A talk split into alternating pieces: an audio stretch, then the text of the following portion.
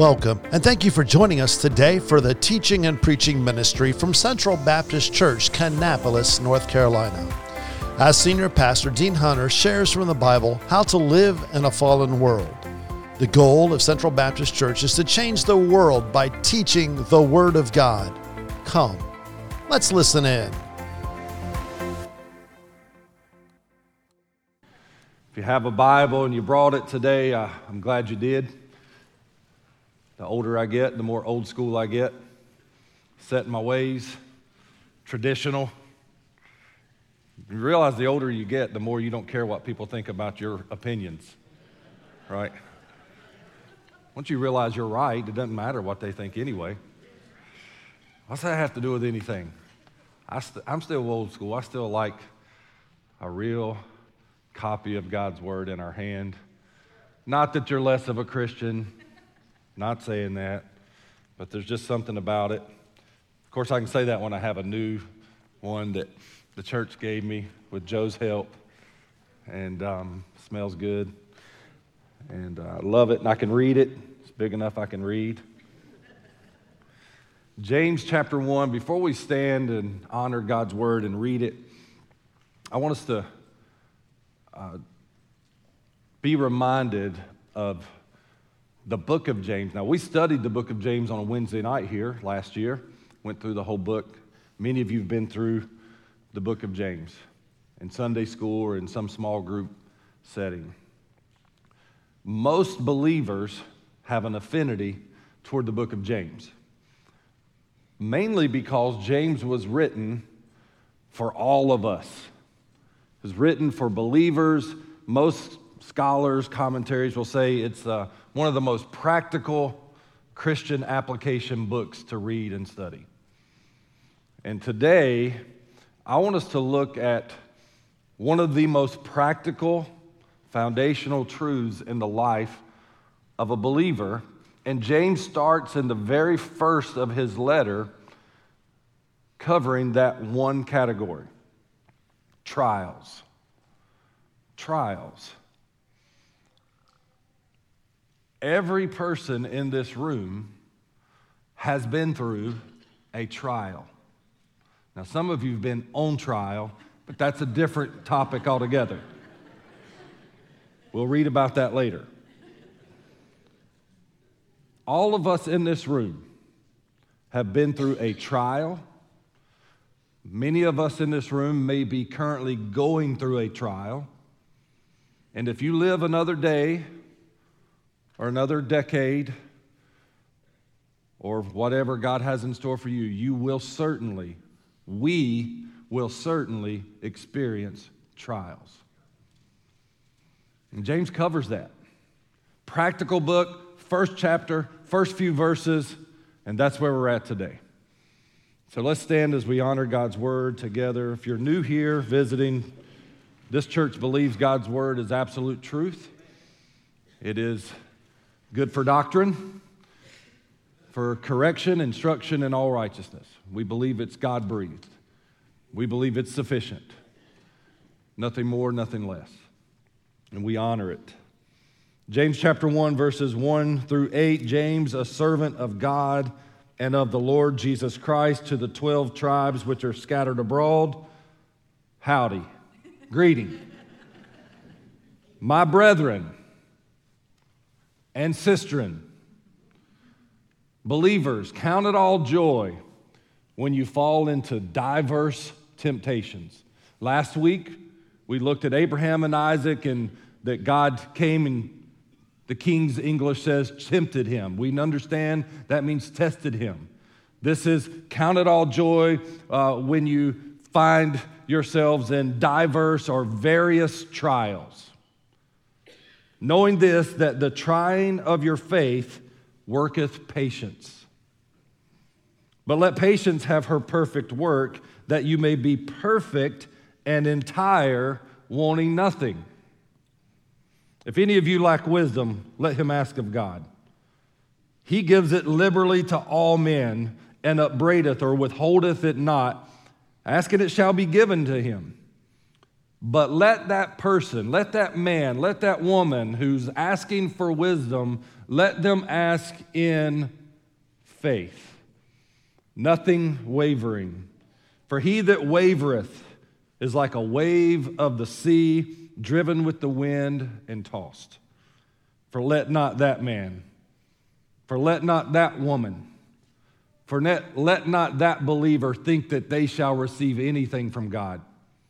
I, I want, I'm not going to preach a lot on that specific portion, so I got to say it here. Look at verse 7 again. We're in trials, we need wisdom. God will provide it when we ask in faith. But the person who doesn't ask in faith should not expect anything from God. That's a powerful verse that answers a lot of questions in our life as a believer, if we're honest. Verse 8 For a double minded man is unstable in all his ways. Would you pray with me? Father, thank you for your word. We believe it's true, we believe it's breathed by you, and it is good for our doctrine, for our teaching, for our foundational living. It's good for reproach and for reproof and for correction.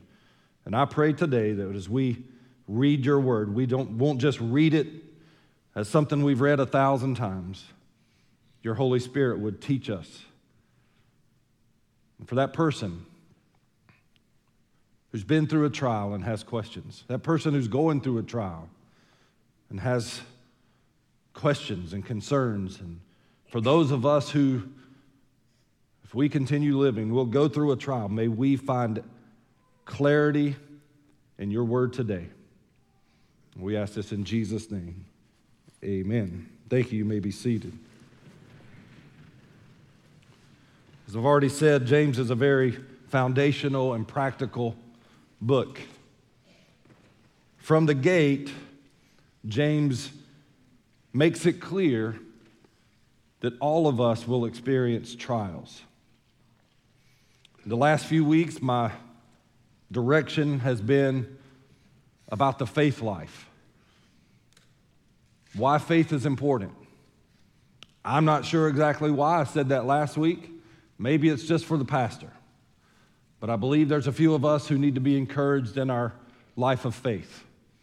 The Bible is clear that the just, believers, justified, the sanctified, the just shall live by faith. I've got a lot of opinions. What's wrong with the world? What's wrong with the country? What's wrong with churches today? Many of them are partially true, I'm sure. Some are just that opinions. But one opinion that I believe I have that's quite that I'm quite confident about is one of the problems in the American church today is we've got a lot of professing believers who are not living by faith. Partly it's not our fault. I'm going to defend us all. We, we live in a culture and society where it's prove it to me or I don't believe it. I believe, here comes the conspiracy, I believe, my conspiracy, by the way, is valid. My conspiracy is not just a conspiracy, I use it lightly. We have an enemy. The world has an enemy. The church has an enemy. He's been an enemy from the very beginning. You believe there's a devil? I believe he's real. I believe there's a Satan. I believe he has some forces that followed him and fell from heaven, and they're on a rampage. And they didn't just wake up yesterday and decide to start causing havoc. This has been going on since the foundation. And they have a strategy. And I believe, I'm not going to call names, some of you would like that, but I believe there are people living today who are being, I, I won't say possessed, but I will, I will say they are being oppressed and persuaded by our enemy to create an environment of distrust. We see it not just in distrust for our leadership. By the way, I mean, I'll stop. The devil don't have to help that much. If you can read, you can figure that out. If you can see, you can figure that out.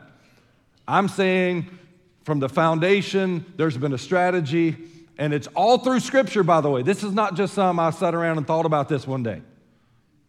From the very beginning, Satan's strategy has been a strategy of mistrust, creating doubt. In the garden, did God really say you shouldn't do this? Yeah. A couple verses back, God said, In the day you eat thereof, you shall surely die. Doesn't seem like much question or doubt about that statement. But the devil shows up and says, Is that really what he said? Certainly, God wouldn't do that to you. God only knows that in the day you eat, your eyes will be open and you'll be like Him. Do you hear the strategy of Satan? And today we live in an environment, in a society, in a culture, and it's permeating and permeated our educational system. Here he goes. Where we're training children not to trust anyone. And if I were to go a step up in my conspiracy, this is where it gets a little out of biblical terms. We may be training them to trust no one except the government. I'll leave that for y'all to talk about at lunch. But when we are trained, when we are conditioned to not trust, even as a believer, it influences and affects us because we live in the natural, we live in the world, we live in the flesh, but yet we are empowered by the Spirit, and we're supposed to be directed by the Spirit. And we who are here in this world, but not of this world, are still affected by this world. And it affects our faith. And we are tempted, we are persuaded, we are we lean toward trusting something other than God many times. Me and one other person feel that way. It's all right. The Bible makes it clear.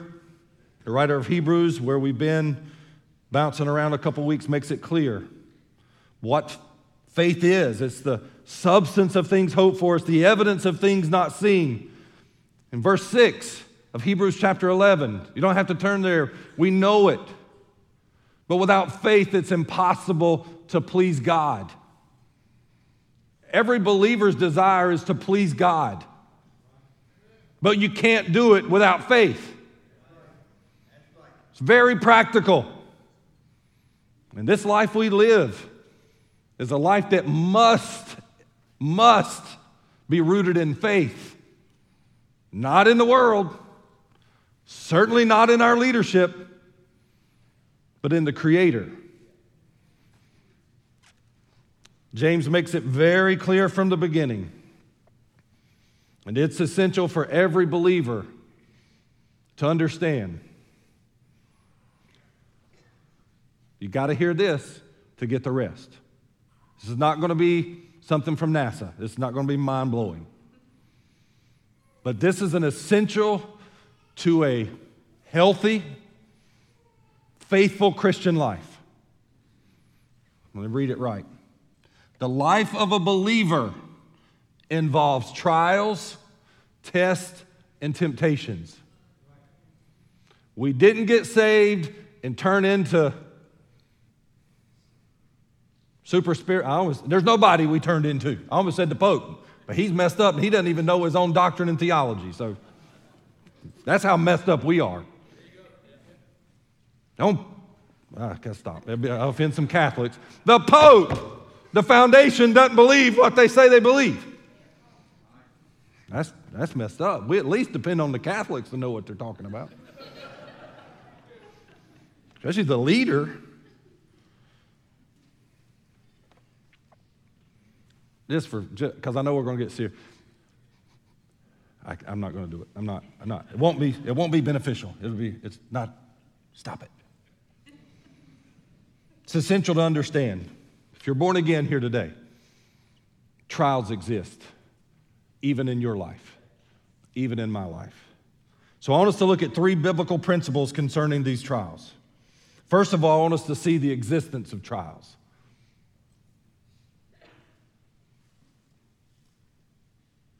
James says from the beginning,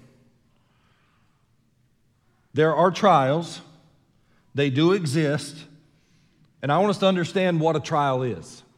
Because I believe it's essential to know that you will be affected by trials, and we have to define what a trial is. The word trial here is, um, is real simple. It's a very generic term, which tells us, I'm going to go ahead and use the words, I'm glad, glad God did a good job of explaining. He says various trials, diverse, or divers. If you want to use that this week in a sentence, you'll look smart. I've been going through a lot of diverse situations in my life. But anyway, not diverse, but diverse. So the word there is colorful trials. It's a variety of trials. The word trial specifically is very generic and it covers a multitude of different types of trials. The word itself means to prove, to, um, to put to proof, is what the word trial means. So when we understand that, we understand that trials can be various, they can look different, but the, but the definition of a trial is to prove something. So every trial in our life proves something, is what James is saying. This is very foundational. No matter what the trial is in your life, it will prove something good or bad, positive or negative. Christian or non Christian. It will prove something. So we see that trials exist, they, they're out there. It's going to happen. And so when we think about the existence of trials, I want us to see two things the, the anticipation of trials and the attitude of trials. Now, this will, this will, it's not a good scholastic word, this will fix, fix, I've been struggling. This will fix a lot of problems in the believer's life. This will answer a lot of questions. This is so elementary. This is so foundational. But I know I struggle with it. And I'm close to perfect, so I know you struggle with it. Thanks, Johnny. Depend on you.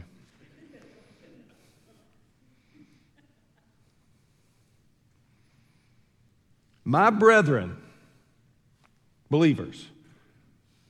We'll skip that count it all joy part for now because it's coming. Count it all joy when you fall into diverse temptations. Notice the word when. It's not if you fall into, it's when you fall into. This will radically change a believer's life, whether it's a young believer or an aged believer that missed or forgot this part. Trials should be anticipated. No one likes to be blindsided right? I certainly don't. You, I'm, I'm going to tell y'all a little pet peeve of mine. I've been known to have a little temper occasionally, quick temper. But I got saved and it's all over. No, just, he's still working on me. Okay, there we go. We got it. So, but if there's one thing that just fires me up, and if you hate me, take notes. This is how you can do it is when you catch me off guard or you set me up. Oh, and I know I'm the only perfect one in here that doesn't like that. No, we all want to, I mean, we got our head on a swivel, and if something's coming, somebody better tell me. I mean, I got people set up in here to tell me when a certain person's coming my way. That's a joke. Some of you are like, that's hilarious. Some are like, really? Is it me? I don't know. So, I mean, we take a, we got signals. All right. I thought he was going that way, but all of a sudden he went that way. Uh, yeah, now you know why. As a believer, it fixes a lot of issues when we come out of the gate knowing, anticipating we are headed for a trial. It's not like, whoa, whoa, whoa, that got me. Wasn't expecting a trial. I'm a believer. I'm one of His. I didn't think that should happen to me. No, no. When you fall into diverse trials, when you fall into various trials and tests, it will happen. Do not, do not, as much as you love Him, do not listen to some of them who tell you it's all going to be all right. Smooth sailing from here. If you're going to see, there's a, there's a messed up philosophy and theology. If you go into this Christian life thinking it's all good from here, by the way, it is all good, but you know what I mean. That it's smooth sailing from here. When, when the ship starts rocking, you'll have a different opinion of God. And you'll start to question God. Why did, does he not know I'm one of his? And we'll have a failed view of God if in our Christian life we don't go into it knowing trials are coming. We should anticipate trials. I can't, for the life of me, understand how some people can fill up a room with 75,000 people and preach a false gospel when the people sitting out there know they're going through trials. But they do. Maybe, maybe it's because he's pretty or tells funny stories or good stories. I don't know. But the whole thing is built on a lie. The prosperity gospel is not just led by him, by the way. It's, led, it's, it's being followed by a lot of people. And the prosperity gospel, is, it used to be some flashy new toy, but now it's become a theology to a lot of people. Nobody wants to hear you're going through a trial. Nobody wants to say, hey, get ready, it's coming.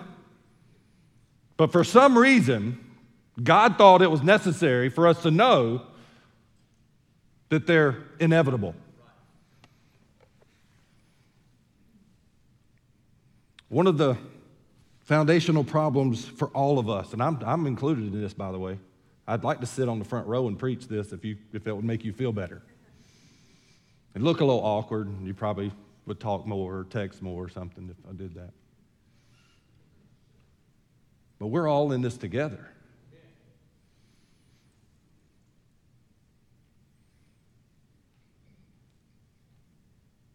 Job is overused many times. But in a sense, he's underused as an example. I'm not here to preach the book of Job, but he's a perfect example of how antithetical to the truth some prosperity gospels are, or the prosperity gospel. Let's throw them all in together. Job was acknowledged by God as a perfect man complete, mature. In, in Job chapter 1, the Bible says that where he was from, his name was Job, and that he was perfect and upright, one that feared God and eschewed evil. He stayed away from evil. Sounds like a pretty good Christian. And then in verse 8, the Lord said to Satan, Have you considered Job? None like him on the earth Perfect man, upright, fears God, and eschews evil. But we see Job experience trials that none of us would want to wish on our worst enemy. But he's an upright guy. We get it back and forth, and I've heard it. Well, why did the, did the devil do this, or why that? Here's the point: when we think of various colorful, generic trials, this falls into the category. We don't have to know why. We don't have to know uh, God's thoughts for doing it. We don't have to understand uh, the, the rationale behind Satan. People get caught up in Job like, is the devil like walking around looking for people? Maybe, I don't know. But the reality is, the truth that affects all of us is trials are certain. And you can be a good Christian, a mature Christian a fearing God Christian and go through a trial. We know what happened to Job, some of us. And, and I got to throw this in. There's, we've heard people, some of us, I've been through the trials of Job. What? That's a pretty harsh statement. Now, let's just say we've been through trials. Amen, brother. Amen, sister. We've been through trials. I've been through the trials of Job. Well, I'm sorry if you have, because that's terrible. But why not? I mean, if we're going to be honest, why not? Why not me? I don't know many people that actually been through the same trials, done lost their family, lost all their cows, lost all their houses, lost everything, and they're under a tree scratching boils with clay, you know, shards. Now, if you're, the, if you're here, now's the time to step forward, and we'll use you as the example next time I preach this. Here, here's the reality, and I'm trying not to be mean about that. The reality is, we've all been through trials, period. I'm to go somewhere with this. If we were to have a testimony service, which everybody cringes when that happens sometimes, but it makes us who we are. We'll cut to the chase. We could all stand up and say, Man, I've been through a trial. On this side of the room, this side, this side. But, oh, four people been through trials? No, stop, time out. I'd say stop. Listen, we all could stand up now and say, We've been through a trial, or we're going through a trial. Or we can all stand up and say, We're going to go through a trial. So we can we can simplify that and nobody ever stand up and say, We're going through a trial again. That sounds so mean. No, what I'm saying is, we all collectively look around and say, We're all going through trials. We've all been through trials. We're all going to go through trials. So let's pray for each other. Let's just cut that one out. And now, when we have testimonies, let's talk about Jesus. It's not mean. That's so mean. But people would like to hear these stories about their deep, dark secrets. And uh, yeah, that's not what testimony services are. We're not about to have a testimony service. Some of you are worried, like, is he going to do something? Uh, no. I'm just saying, and I'm not being um, insensitive to it. I hope you're hearing the truth that I'm saying is that we're all there. We're not supposed to get, them. well, my trial's worse than yours. I hope I get a worse one next time because that was a pretty good testimony. no, no. We just all say we've been there. So let's pray for them. Here's, here's what I could do uh, I could say, I'm going to pray for Eric. And I'm praying, God, minister to him, give him wisdom, discernment, because certainly he's going through something. And I wasn't psychic and got that right. I was biblical. And we ought to be doing that for each other because we know we're all going through trials. Some of them are just more public than others. Some of them, their names are on our prayer sheet and we know they're going through something. But all of us are there. And when we anticipate trials, it eliminates that potential surprise that blindsiding from our life. And that might not mean much to you, but as a pastor of a church where we take attendance on Sundays and look around, it matters. Because the number of people that hit a trial and quit on God or fall out of church, it tells me this they didn't go into this knowing and expecting it was going to happen. It tells me more, but I'll just be nice and say that. We're all in this together. We ought to anticipate trials. Job goes through all of his trials. Oh, look at his response in verse 21 of Job 1. And it, this, is, this is the conclusion without getting there yet. Job says, after all he's lost, naked I came into the world, naked I'll leave. Blessed be the name of the Lord. Don't, don't get too excited about that because we're going to come back to that. Something was different about Job. And God tells us from the beginning what was different about Job. He was a righteous, perfect, mature, faithful, God fearing guy. but he suffered trials and he responded differently. Anticipation of trials leads us to the attitude of trials, which is exactly what we see in Job. He says, Count it all joy, verse 2, when you fall into diverse temptations. I'll make this simple on all of us. He does not say, Count it joy because of trials. That's a sick person that gets excited for a trial. Yay! Bad news. I love it. There's things that we can't help right now in the next 20 minutes for that person. But he says, Count it all joy when you fall into diverse temptations not because you fall in. He's talking about the attitude of a person who is going through trials. Now, if we're very clear, it's not, oh, yeah, this is fun. Bring it on, God. That's not what he's talking about.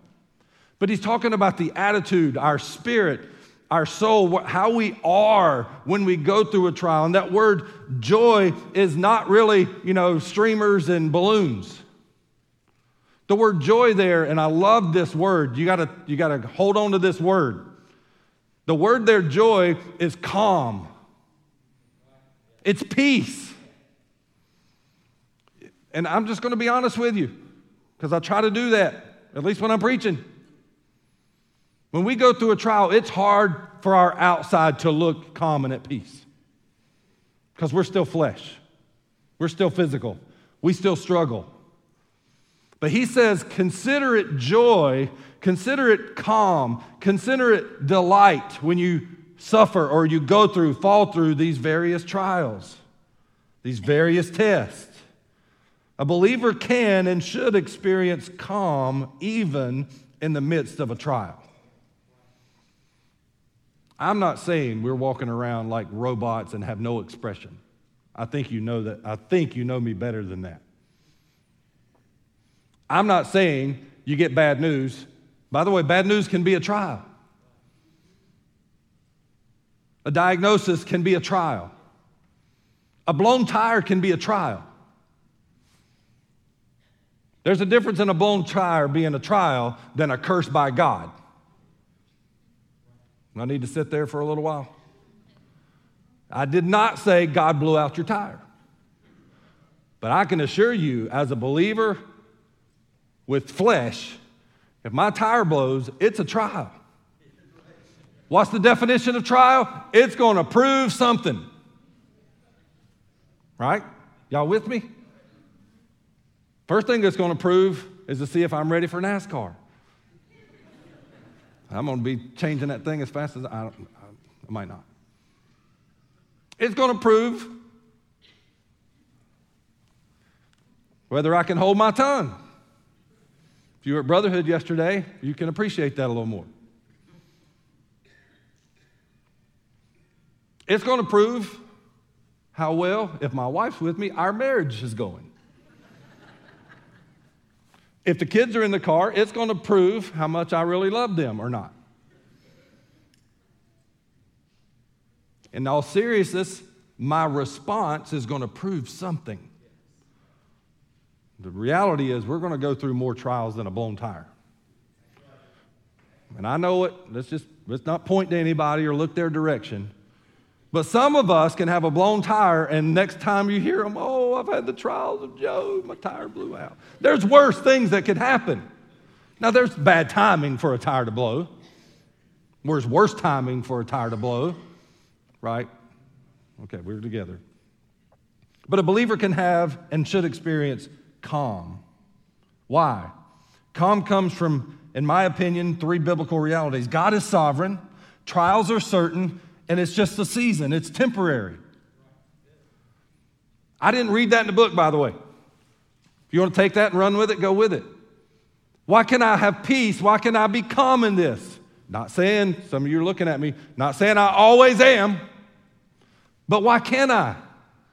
Because I'm going through this, and, and my thought is, God, you're sovereign. This didn't catch you by surprise. You're in control. And you told me in your word that trials would happen. So that doesn't surprise me. And I know this won't last forever. Anybody ever been through something you thought this is the worst thing ever in your life and now 20 years later you look back and you're having tough time remembering all the details of it? Some of you are not old enough to do that yet, but it'll happen. Like you look back and you're like, you, you were just so stupid. You were such an immature little Christian. And you, you fuss at your old self. You're like, I can't believe that. You were just bad boy. I can't believe. I don't even want to know who you are. But at the time, it was the worst thing that could ever happen in your life. This is what happens in the life of a believer. We see this anticipation of trials and the attitude in which we respond to trials. And this joy, this peace, this calmness is um, eschatological in nature. That's eschatology, it's end times. The reason we can have calm and peace during trials or tests is because we know the future. We know they're temporary. We know that what we're going through now can't begin to compare to the joy we will one day have. Trials exist, and trials bring effects. There are things that happen when we go through trials. In verse 3 and 4, we see the effects of trials. Knowing this, that the trying of your faith works patience. But let patience have her perfect work, that you may be perfect entire, wanting nothing. There are three effects of trials, and if you'll listen fast, I'll go through this and get to the third point. One thing that happens, one result of trials is patience. If we're honest, and we know people, and we listen to people, and we observe people, believers, we can tell how many trials, not to a number, they've been through. Think about it. If the Word of God is true, and I believe it is, or I wouldn't be here, I'd be doing something else today. If the Word of God is true, then we know that trials produce patience. The word for patience is endurance. They're still going. They're still going. He's still going. She's still going. And it usually comes with age because the older you are, the more trials you've had and the more trials you've completed, tests you've completed, which, if the Bible is true, means you've got more endurance and more patience. And you can tell the people in your life and in the church life who have experienced trials and have seen and experienced the results of those trials. And they've got patience, they have endurance, we also see the word perfection there, not only patience, but perfection. Of course, we know that doesn't mean perfect. The word perfection there means maturity, it's a word for completion. But let patience have her perfect work, that you may be perfect and entire. Remember, trials, by definition, is something that puts to proof, it proves something. When you see a person who is mature spiritually. It's proof that trials produce spiritual maturity. It produces completion. The maturity of a believer can be measured by how they respond to trials. I had a hard time getting that out. That was so convicting. It's not my opinion, it's biblical how spiritually mature a person is can be measured by how they respond to trials. Endurance, that's the word. I'm not surprised it happened, and I've been here before. It's a lot of good athletic examples to get to endurance. But I'm at my heaviest fighting weight right now, so I'm not going to talk about exercise.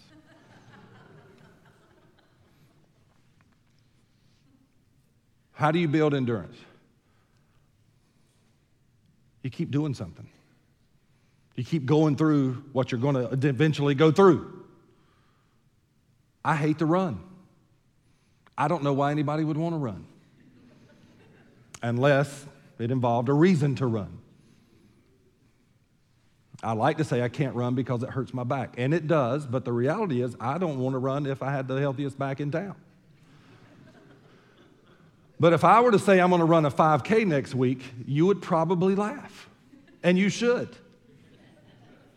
I mean, I'm covering a lot up, but it's not there. It's not happening.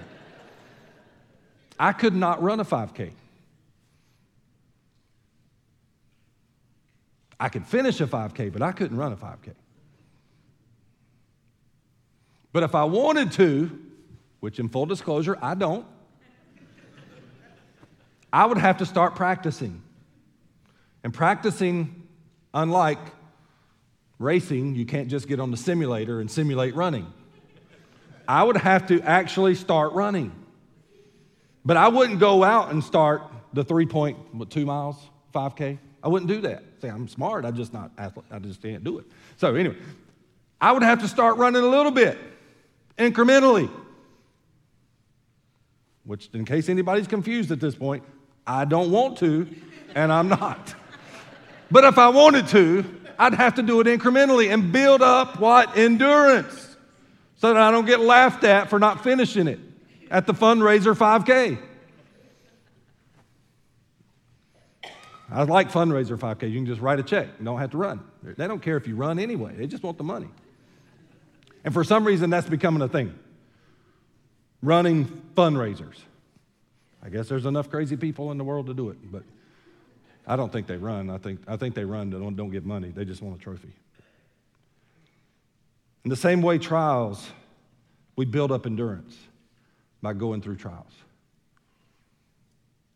Trials also affect us in our perspective, not just make us perfect, complete, make us patient, endurance.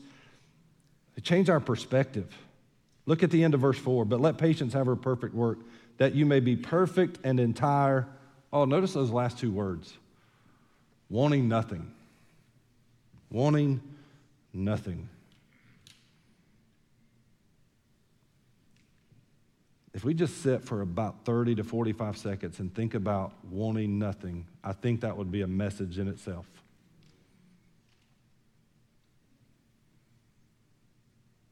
Trials lead to the point in our life where we want nothing. It's about perspective. It's about contentment. Getting to the place to where I'm good. I'm good. I don't need anything. Just in case anybody's confused, I'm not there. I need a lot. But it's, it's spiritually, it's like, I'm good. I'm good. And you, we know those people. Let's be, let's be honest for a second. We know those people who have struggled and we know trials they've been through, and they're, I'm good. I'm good. And they really are. I'm not talking about they're faking it and you're like, well, let's get to the bottom of this. You're just, you're saying that, but I think somewhere deep down you're possessed. No, you're good. I'm good. I'm content. I was expecting this trial. I've been through trials before. I build up endurance to trials, and spiritually, I'm good. I don't need anything. I'm good. We know those people. They're few and far between, but we do know those people. And that's the, that's the ultimate conclusion, response, effects of trials in our life. And the reality is, if you're not there yet, then you'll get there. If I'm not there yet, I'll get there because that's the purpose of a trial is to prove something. I think about that often. I, think about paul and paul in philippians 4.11 says i've learned in whatever state i am therewith to be content. Just in case he's not talking about north carolina or south carolina whatever. In whatever state i am to be content where is Paul writing this letter from? Prison. He's in prison for preaching the gospel, for following Jesus. And he writes, wherever I'm at, whatever, where, whatever happens to me, I've learned to be content. I think he put his money where his mouth was when he wrote Philippians. And he meant it. And he had been through trials. And he was going through a trial. And he was able to say, I'm content because he writes in that passage, by the way, the context of it is he's talking about some necessities in life, and he says, Not that I need anything. He said, I'm not writing this letter to tell you to send me something. He said, I'm just saying there's need. There are needs, but in whatever state I am, I've, I've learned to be content. We understand we're going to go through trials. We understand trials produce effects. The last thing I want us to look at is the essentials, the necessities of trials. We are going to go through trials. Everybody still with me? If you believe that, say amen.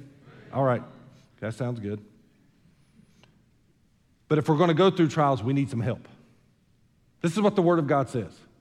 And thank God he didn't say, hey, trials are coming. Good luck with that. See how you can figure this one out. That's not how God operates. He says they're coming, be ready for them, and I got the help you need. First thing we see is wisdom. Wisdom is essential. Oh, how many words and how many books and how many sermons have been preached and taught about wisdom? How many conversations? Well, what is wisdom? It's not, you know, that's not what we're here for.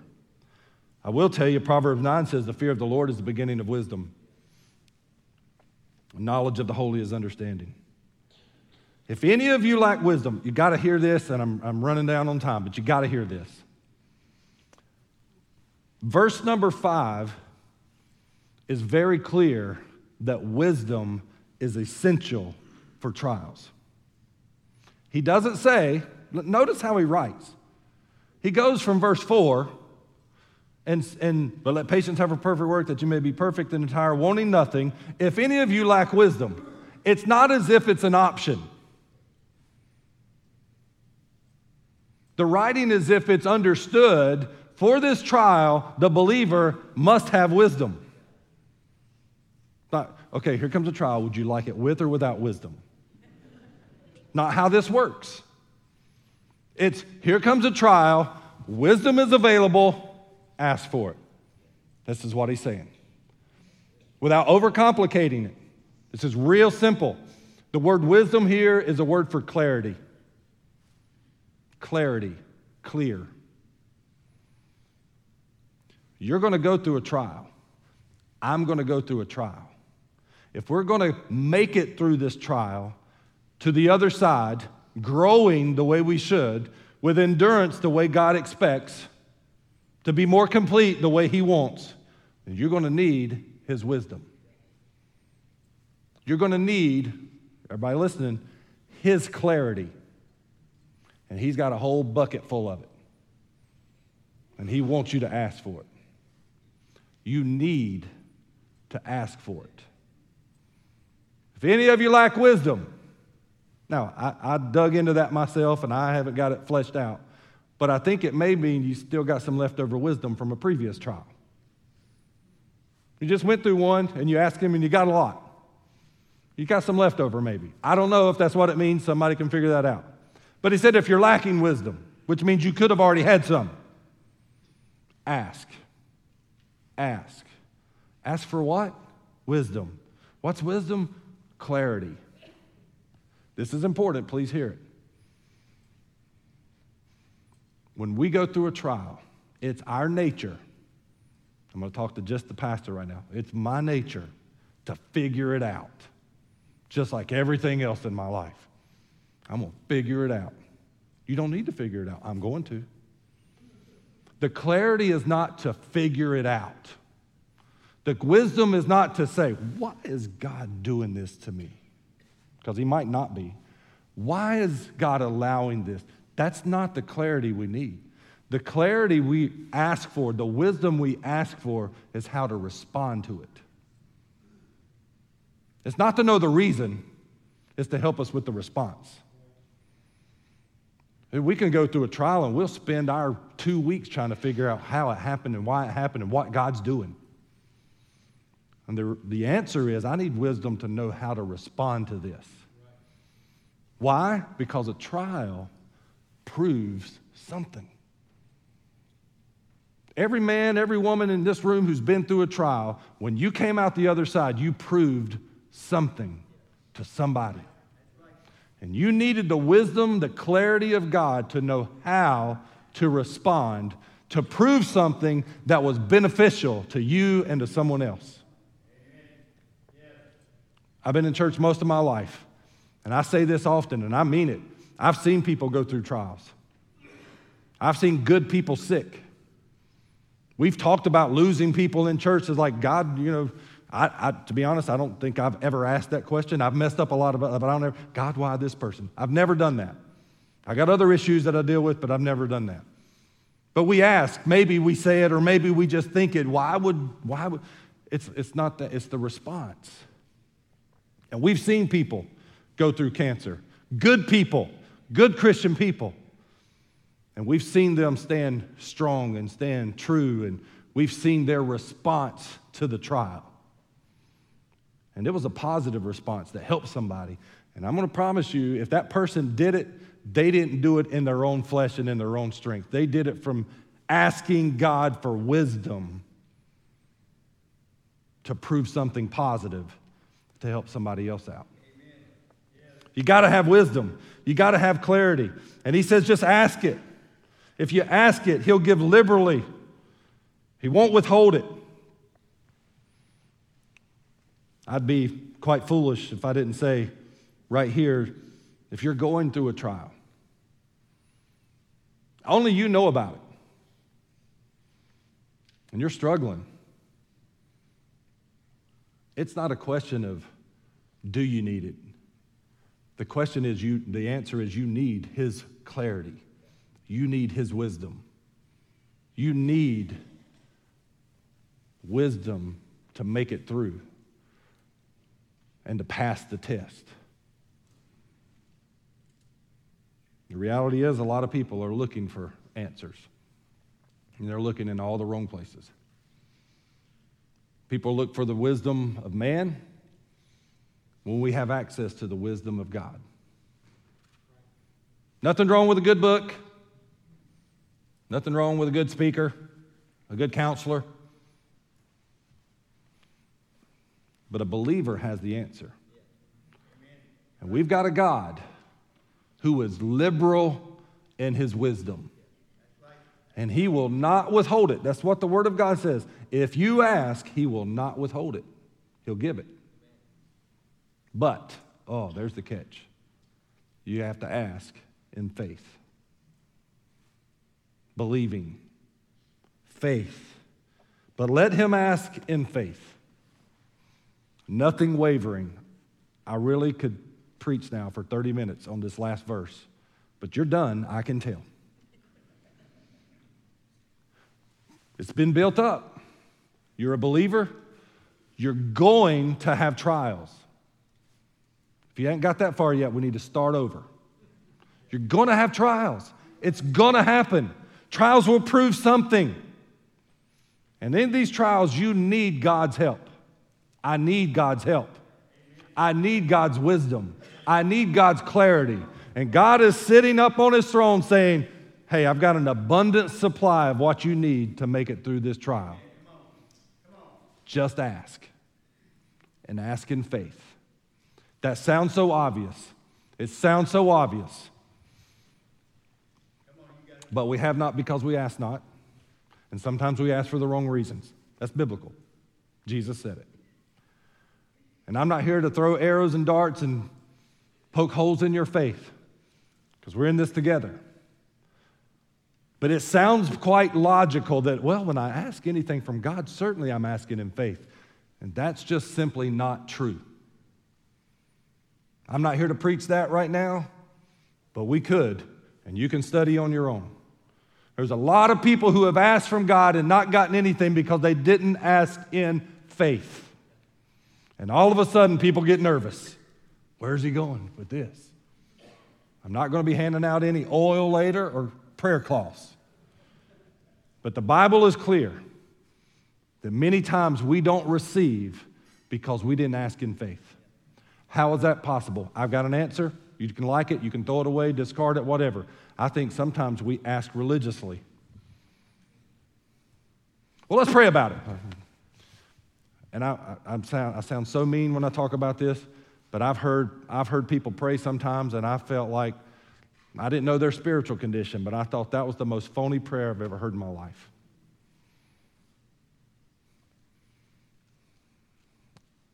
Please don't misunderstand me. But when you get in the place where you need something from God, you're not concerned about how it sounds. And you know, and I know, when the quietness of your heart, when you're praying and begging God for something, you don't care how eloquent and what kind of big words you use. You're just asking Him. And you're probably going to speak the fewest words you've ever spoken in a prayer. Unlike, well, let's pray. And you take on this new accent and you start trilling your R's as if you're Irish or Spanish. Y'all with me? But when we pray believing and pray in faith, faith, nothing wavering, then we can expect God to supply us with the clarity and wisdom we need. Does this sound familiar? Without faith, it's impossible to please God. Without faith, it's impossible to get anything from God. He says it very clearly don't let that man expect to get anything from me. What man? The man or woman of no faith. Faith, believing, expecting. The word faith there is conviction. I am convinced that God can and will do this. That's the prayer for the trial we're going through, the trial we're going to go through. I believe religiously we sometimes turn to God but we don't turn to Him in faith. We got to be careful. I'm not trying to talk you out of some prayer life. I'm not. I'm not. But we're very religious. Y'all with me? I know what time it is. Just hit 12. We're very religious. American church is very liturgical in its own ways. Well, have you prayed about it? Yeah. You prayed believing? Ah, you pray in faith? Maybe. Would you stand with me?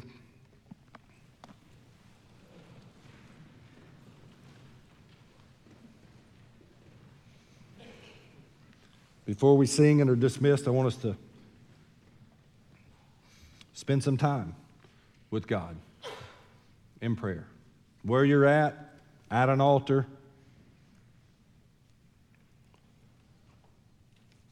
I don't know that I've ever preached a sermon at all. I certainly haven't preached a sermon as a pastor knowing that somebody's going through something and saying, that's what I'm going to hit next week. Never done that. Don't ever plan to do that. But this is one of those where I know, based on the Word of God, we've been there, we're there, or we're going to be there. I'll be there as a pastor if you get hit with a trial and you weren't expecting it. We'll still minister, our staff will still minister, we'll still love, we'll still pray and all that. But we can, we can eliminate that surprise factor, knowing that it's going to happen, expecting trials to happen. Now, I haven't touched on this, but I can assure you, on good conscience and on the Word of God and just good common sense, when Jesus, as Jesus continues to tarry, we as believers will face more and more trials than we've ever faced before. And I promise you, we're going to need God's wisdom and clarity to deal with it. Because our response will prove something to somebody.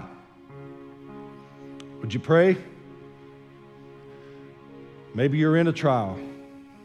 You haven't asked for wisdom. Now's a good time. Pray for each other.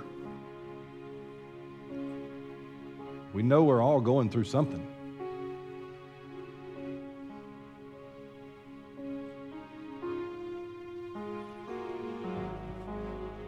Father, we're grateful for the truth that